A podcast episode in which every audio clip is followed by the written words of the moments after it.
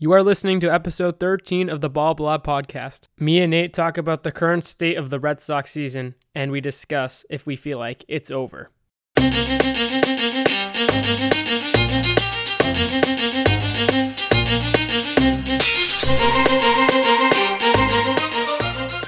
Hello, everyone, and welcome back to Ball Blab. I'm your co-host Nate here with Jason. Yes, sir. And now we're today we're going to be discussing the Red Sox and their terrible stretch these past two weeks.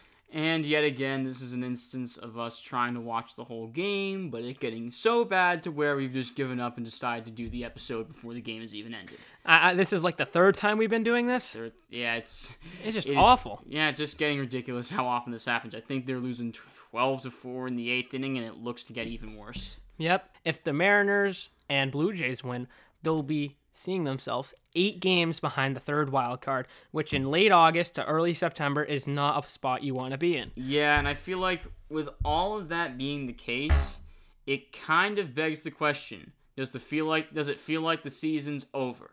And I feel like unlike most questions I've asked on this channel, I feel like the answer is pretty simple. Yes. I, I could not agree with you more. You're in a very dangerous spot when you look at the playoffs, and I don't really see this team contending come October. This team has really been very unfortunate, and even though I think we have the pieces to do it, we couldn't stay fully healthy. You know, Nate? I, I disagree with you a little bit. Um, I do not think they've just been unfortunate. Unfortunate kind of sort of sends the message that they've had hard luck, which is kind of the crap that Chaim Bloom's been saying. But I don't think it's that. I feel like there have been some glaring holes in the roster and how it's constructed.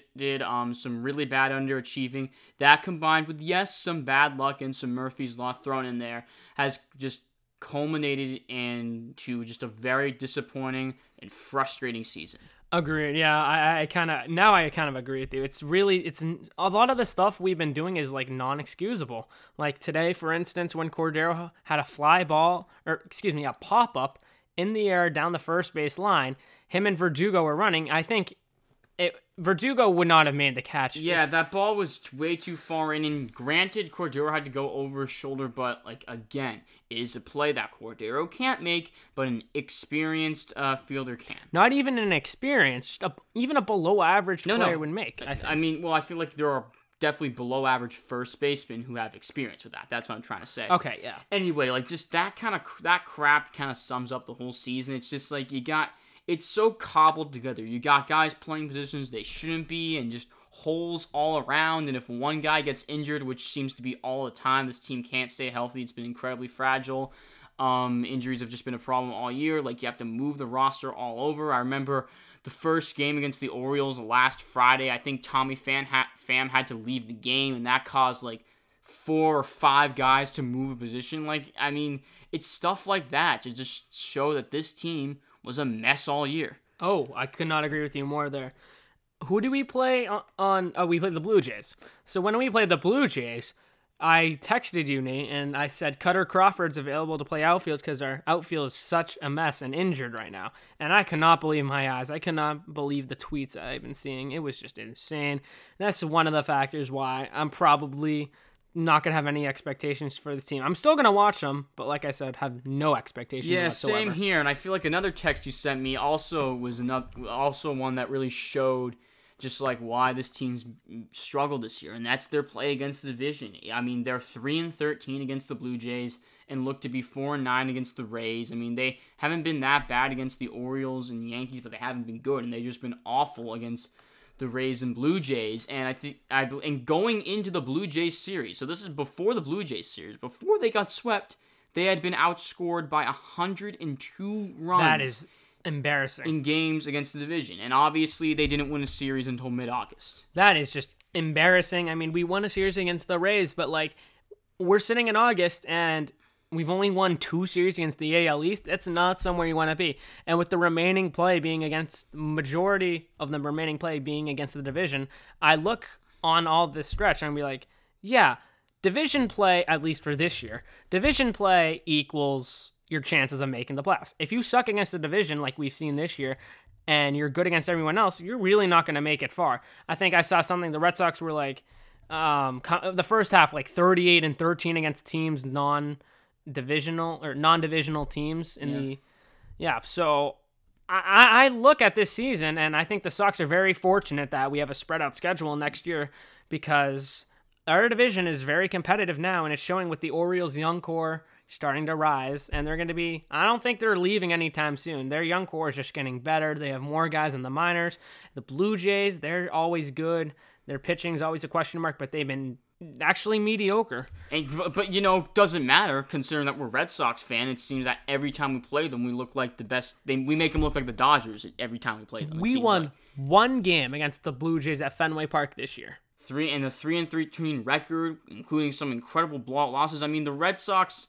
If you see the Blue Jays play the Red Sox, you would not think that they're mediocre. You would think they're the Dodgers. It's ridiculous. I know. Uh, I was gonna say the Rays are kind of here to stay, and then the Yankees are the Yankees. They're pretty good. Rivalry is always gonna be very, you know, intense. Although I will say, like, although this spread out schedule could benefit the Red Sox, I don't like it. I I, I I like division play. I like rivalries, and this is an excuse. Play better against your division, and you know that's how you win games. So like, sure, it could be better for the Red Sox, but I don't like it as a baseball fan. And I look at the past few series, even against Pittsburgh, even against Toronto. Who do we play before Pittsburgh? Who do we? We played the we played the Yankees. Yeah, we Pittsburgh. yeah we played the Yankees before Pittsburgh. Some of those wins, excuse my language, they were chicken shit. Like, eh, not even that. And there were games that became close that had no business being close. Yeah, I mean, like we would. Re- I mean, it goes to show why the Red Sox run differentials fifth worst in the American League and like tenth worst in all of baseball. Like when they win, they barely win. It's by the skin of their teeth usually, and I think they still haven't won a game by more than five runs since June fifteenth. I think that's still like you know going. That's No, ridiculous. I think yeah, because what five one yesterday, eight nine eight Friday. Yeah, I think you're right. It's ridiculous. Uh, I mean, like it. I mean, and they I get they are no stranger to being crushed. They've lost. Obvi- obviously, we have the infamous twenty-eight to five game, but they also had back-to-back blowout losses to um the Yankees before then. They lost nine to three to the uh, Blue Jays the other day. It's just like this is this team's frustrating to watch. It's poorly put together and. There and a lot, and there's also been some Murphy's Law with everything that can go wrong has been able to go wrong. Yes, the roster has been flawed since day one because we haven't had the pitching we've needed. The rotation, as Dennis Eckersley always say, has been very roll the dice. You really never know what you're gonna get. Like Nick Pivetta, what type of a Pivetta are we gonna get? You never know. What type of Rich Hill you're gonna get? You never know. What type of uh who's a good pitcher? Uh Michael Wacha. Eovaldi before he went on the IL. What version were you going to get? There's only I think there's only been like two starts this whole season where he has not given up a home run, which is very bad. But I mean, Michael Wacha has been dominant, but he he struggled in Friday's game too. And don't even get me started on the bullpen. Sure, it's good. Schreiber just looks overworked. Whitlock's Whitlock. He's pretty good. Other than that, use that much because he needs more rest. Yes. Um, what, what's his name? Brasier's been absolutely terrible. So has Austin Davis. Jeurys Familia is your Uri's Familia. I mean, he's kind of adjusting. I think. Who else am I missing? I Uh, feel like I feel like you touched most of them. Like, and the worst part about Sawamura. Salamora truly rolled. it. Well, actually, no. You truly know what you're going to get from him at home and and what you're going to get from him at way away. When he's a, pitching away, he's going to be lights out. When he's pitching at home, he's going to be terrible.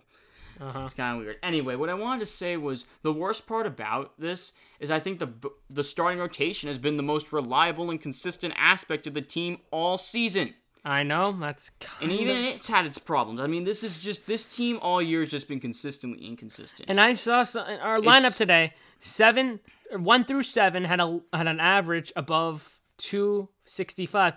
But Nate, you told me batting average doesn't really indicate how good of a hitter you are, and Or I, how I good of a team one is. I, too. I agree. I think I think you can't just look at someone's average and say, "Oh, they're good." I think you got to look at OPS, slugging, on base, all those. Not to say that batting average should be ignored. I feel like there's value in it, but it does not tell the full. You shouldn't solely rely on batting No, average to determine a player. You can have a player like Yasmani Grandal who probably hits like a buck eighty. I think he's more of an extreme case, though. I feel like I, if a guy can have a if a guy has a terrible batting average, if if I feel like there's a fine line. Once a guy gets below the Mendoza line, once you get into the Gallo territory and Grandal territory, you can say that that guy's a pretty bad hitter. How about Anthony Rizzo? Rizzo? He's- I feel like he's on yeah, the better. But we're getting off topic. Anyway, we're getting off topic, but yeah, it's just like consistently inconsistent's a good way to describe this team. And just like, you know, man, when they're not on, they are just bad. It's it's frankly embarrassing. They're this team was supposed to make the playoffs, be a playoff contender. Yet they are have a losing record and they look to keep that losing record for the season and they look to be coming in last place. Granted, uh, the Orioles have had a nice surprising se- season, but they're only 7 games above 500. It's not like they're that good. I know. I know it. And I, I think we could be looking where we only win like 78, 77 games. I thought we were going to be above 500, but not at this rate. And I was telling people that I know the only the only way the Sox make the playoffs is if they pull a 2007 Rockies or a 2021 Cardinals. And nothing shows me that that will happen. Nothing. Yep. Yep. I mean, you, you go out and get Trevor Story in the offseason to buffer the offense, but oh my gosh, the payroll and the results are very embarrassing. You have a payroll that's over $200 million. I think you're you might be just over the luxury tax. This team's supposed to compete, yet it isn't, and it hasn't been shown all season. Consistently inconsistent is the perfect way to put it, Nate. And I feel like when you have a payroll that big and a roster this cobbled together, the guy to blame is the general manager. I mean, Chaim Bloom, ignore 2020, not a real season. 2021, I feel like he got a bit lucky. He got lucky in 2021. I feel like a lot of things went right. They overachieved, and he didn't make that many moves. I mean, Renfroe was a nice pickup, and Hernandez was a nice pickup, but like that was about it. They didn't really do much of the dead at that deadline at the deadline that year, aside from get Schwarber. So he didn't make as many moves. Yet, you know, this year he's made more moves, and man, they just have not worked out. And just, I don't like his attitude. I don't like his demeanor. I think he's way too young, inexperienced, and in over his head. And by the way, the Red Sox are losing 12 to 4 in the bottom of the eighth. Yet another blowout loss. But and you know Hernandez That's ended a- the eighth been- by grounding into a double play too. Another theme this season has been, sw- especially at the beginning, swinging at the first pitch. My God, those numbers are atrocious. Are you kidding me? I hate it when a player swings at the first pitch, pops it up, or grounds it out right at someone. Yeah, the team's kind of poorly coached too, like you know, in some aspects with the with the hitting. Anyway, back to Chaim Bloom because I think this is a very important topic. But yeah, like I don't think Chaim Bloom should have this job after the season. Like you know, I know it's like you know overachieving year, underachieving year, but I actually don't think it's as much of an underachieving year as you know a bit of reality and showing like you know this guy like you know a bit more realism as to what can happen because um like I really think there have been some serious lapses in like you know in the moves he's made. I just don't like his attitude and like you know oh it's fine. Oh like you know we're trying to make the right moves. Relax. I, I don't like this relaxed demeanor Yeah. when he really shouldn't be relaxed. And the more and more I try to like Chaim Bloom, the more and more I just find the negatives about him. Look at the JBJ trade. The JBJ trade was moronic. That was a really bad mood eh, move. And then like you know JBJ, I mean like, and then like you know they DFA him. But the thing is, I actually think they shouldn't have DFA'd him because like although JBJ is a terrible hitter, he's at least a competent outfielder. And now we're struggling with outfield depth because of the amount of injuries. Like it's just like it's just like a lot of moves he makes aren't well thought through thought through at all. And Back to the deadline, it's aged poorly for me. We've got to see more of it. I still like the moves of Hosmer and Pham, and I don't mind the Vasquez trade, but it's not necessarily what was done at the deadline. It's more just what they didn't do. Like, God, they couldn't get one reliever. One reliever. They couldn't trade trade, I don't know, Eovaldi for trade trade anything for David Robertson. Because like the bullpen's just such a hot mess. Yeah. It's like you get three really good guys and then everyone else is either awful or you literally could not know don't know what to get. Like another problem with the Red Sox all year is that they have these guys that are just terrible and shouldn't be there, but they keep sticking them out there because who else do you have? I mean, Ryan Brasier's a perfect example. Yeah, and like, oh, he's been good in the past. He's been good at the beginning of the season, serviceable at the beginning of the season. So why not stick him out there and see what he can do? Also, I want to mention Barnes has looked really good. Okay, fine.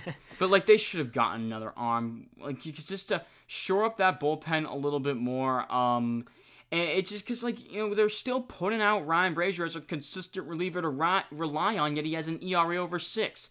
Just today, they sent Jarren Duran down, even though, you know, for the past two months, he's had an on base percentage of 220 and has played horrible defense. Why? Because they have no one else. They, yeah, that's a perfect way to put it. Nobody else. And I'm gonna I'm gonna use a um, trade that the Yankees make. The Yankees trade for Zach Effross of the Chicago Cubs.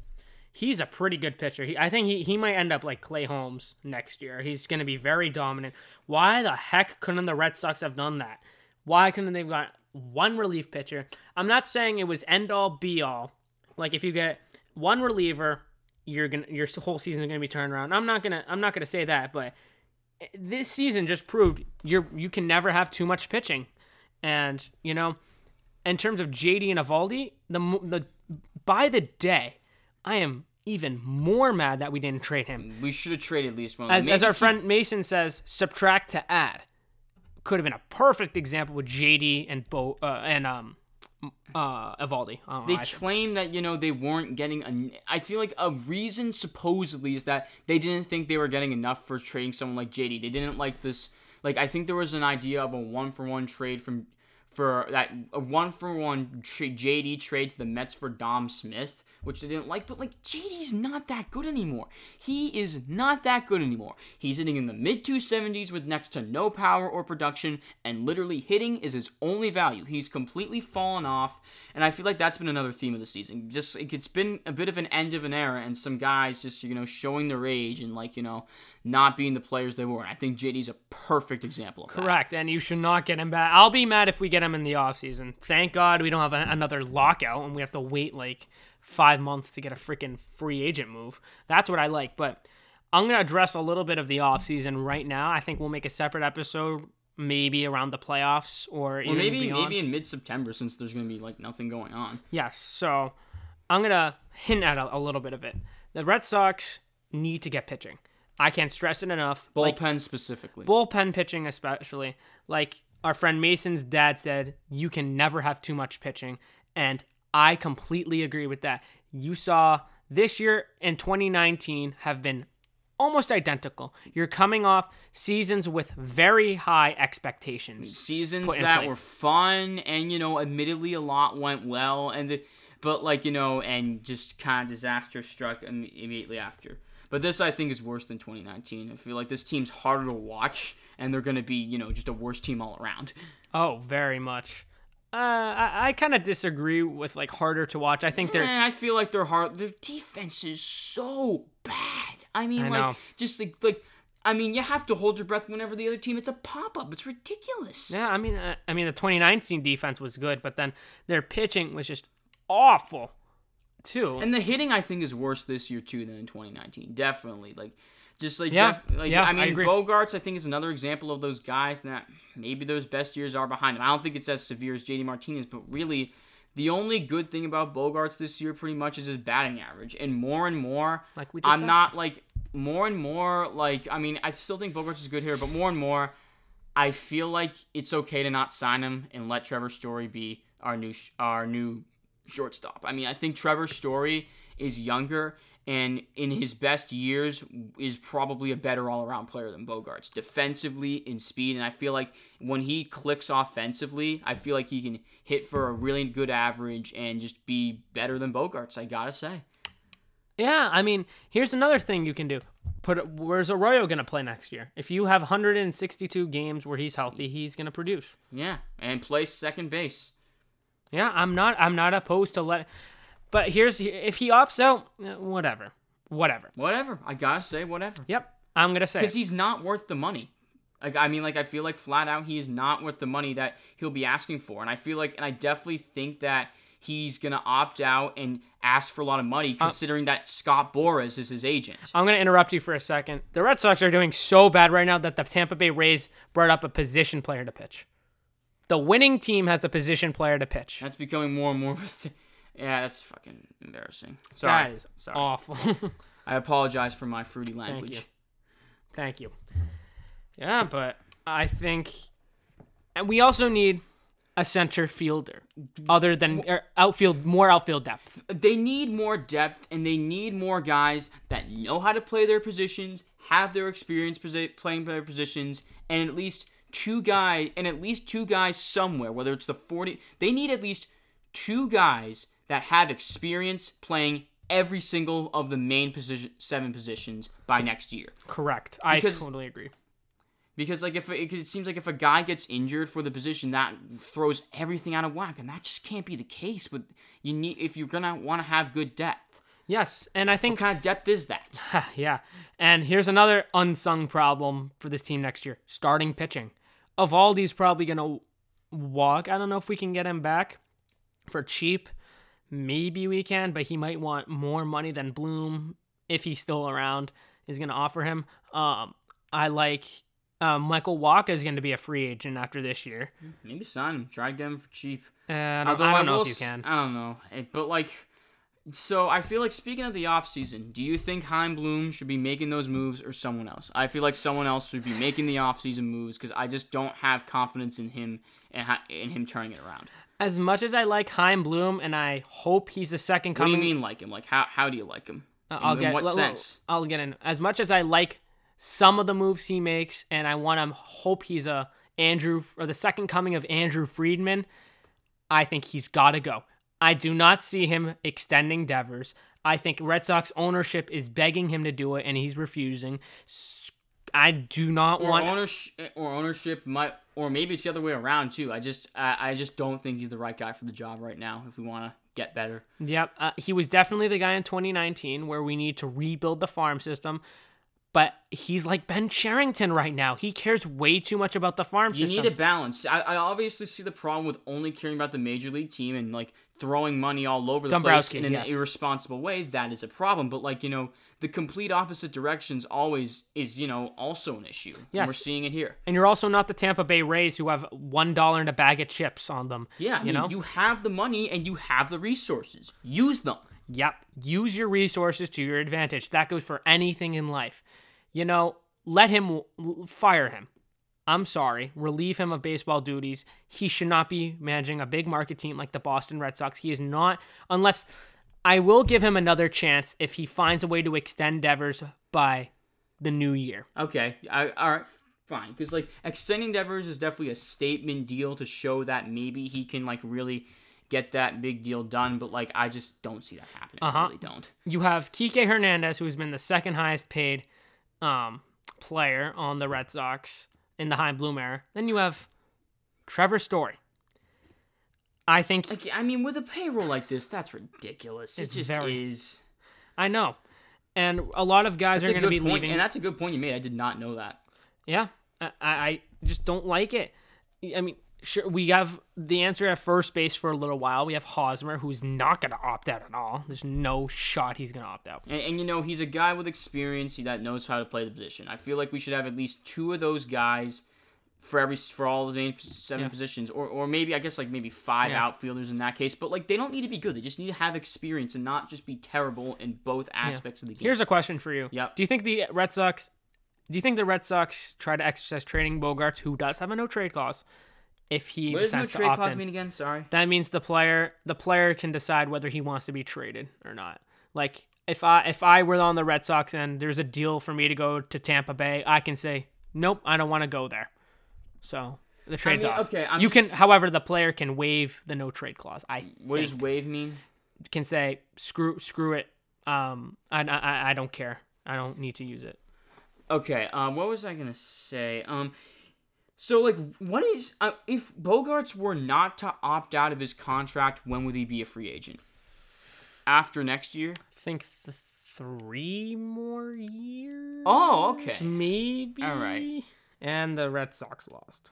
Wow. And Devers has an OPS below 900 Yep. and an average of 294. And they went two and four and three and six in this. Very, wait, no, they went two and four They and went four and two five. and four and four and five.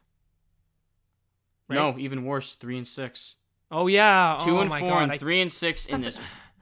In this ultra important stretch. This season's over, guys. this as much as I want to, you know, continue to have faith, I cannot have any faith. It's just brutal loss after brutal loss after brutal loss after okay win after brutal loss.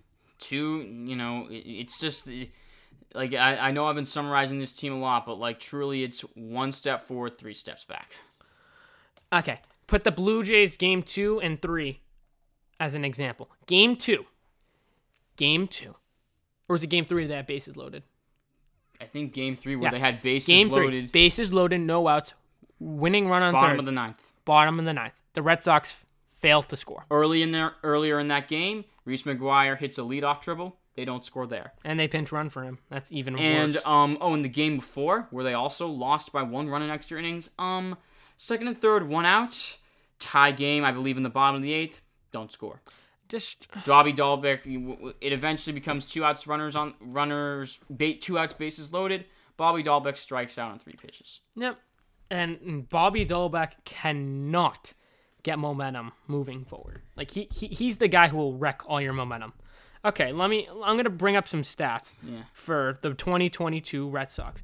Two outs, runners in scoring position, 220 average 220 with an on base of 315, OPS plus of, of 95. that which which I think is pretty which I think for that for those situations considering like yeah that's bad that's just flat out Nate, bad a good team, a good team would have that OPS plus at about 115.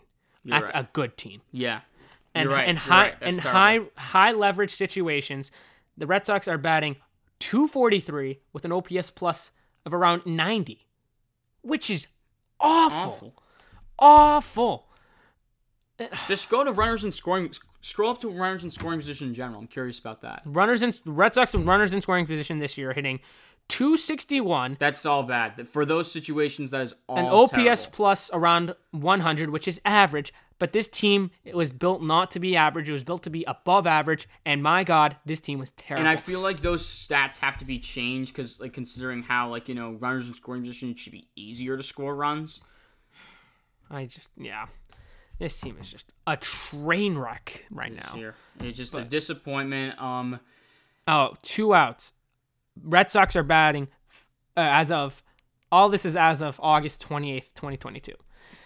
Red Sox are batting 215 on base below 300, an OPS plus around 85. yeah, and I, you want to know, and and you want to know the worst part? I feel like opposing teams have very good numbers with two outs against the Red Sox because Ah. it seems like over and over again they give up big time runs with two outs. Yeah, and let's go by month. April, M- March, April, batting average 225 OPS plus around 75. Just terrible. May we start to pick it up, but then the pitching's bad. June is our best month, but Nate, I am Fluke. happy to say F L U K E fluke, fluke. fluke outlier is my word. I think it's such an. I'm happy to say now that we're officially probably out of it. This team, this month of June was an outlier. Sure, the batting Imagine how average- much worse the team would be if they weren't that good in the month. That's the worst part. Yeah, but when I go back in the month, what good teams did we play in the division? We played the what Blue Jays once, And we lost that. and we lost that series. I think that was our only series lost in June. Yep, it was poetic justice. All right, uh, I think we've been. Oh my god! And one more: Red Sox pitching in the month of August has an ERA of 5.53, a WHIP of 1.4, which is awful for any team. A WHIP above 1.4 for any team is awful. A WHIP around 1.1 is probably where It's the we same, should be and it's at. the same as July, which is a month where they didn't get a single win from the star until the 31st. which is I feel like we've definitely made the point that this, um, that that that that, that this team's really been a disappointment, and we've Oh, yeah, gone through all the reasons. I think that's a wrap for me. Yeah. Okay. So next video with Nate, I think we might make one more video, maybe summing up the season. We're definitely gonna do a video or Summing sorry, up the season, maybe talking about the future, like off-season plans. That Yeah, kind of that will probably be um, mid September because we're going into our senior year of high school. Mm-hmm. Um, we go to different schools. It's gonna be a little bit harder, I think, to get a podcast out every week. But we're gonna try to get Ball Blab out as much as we can in the coming weeks. I think I I have a lot of good plans for the off season.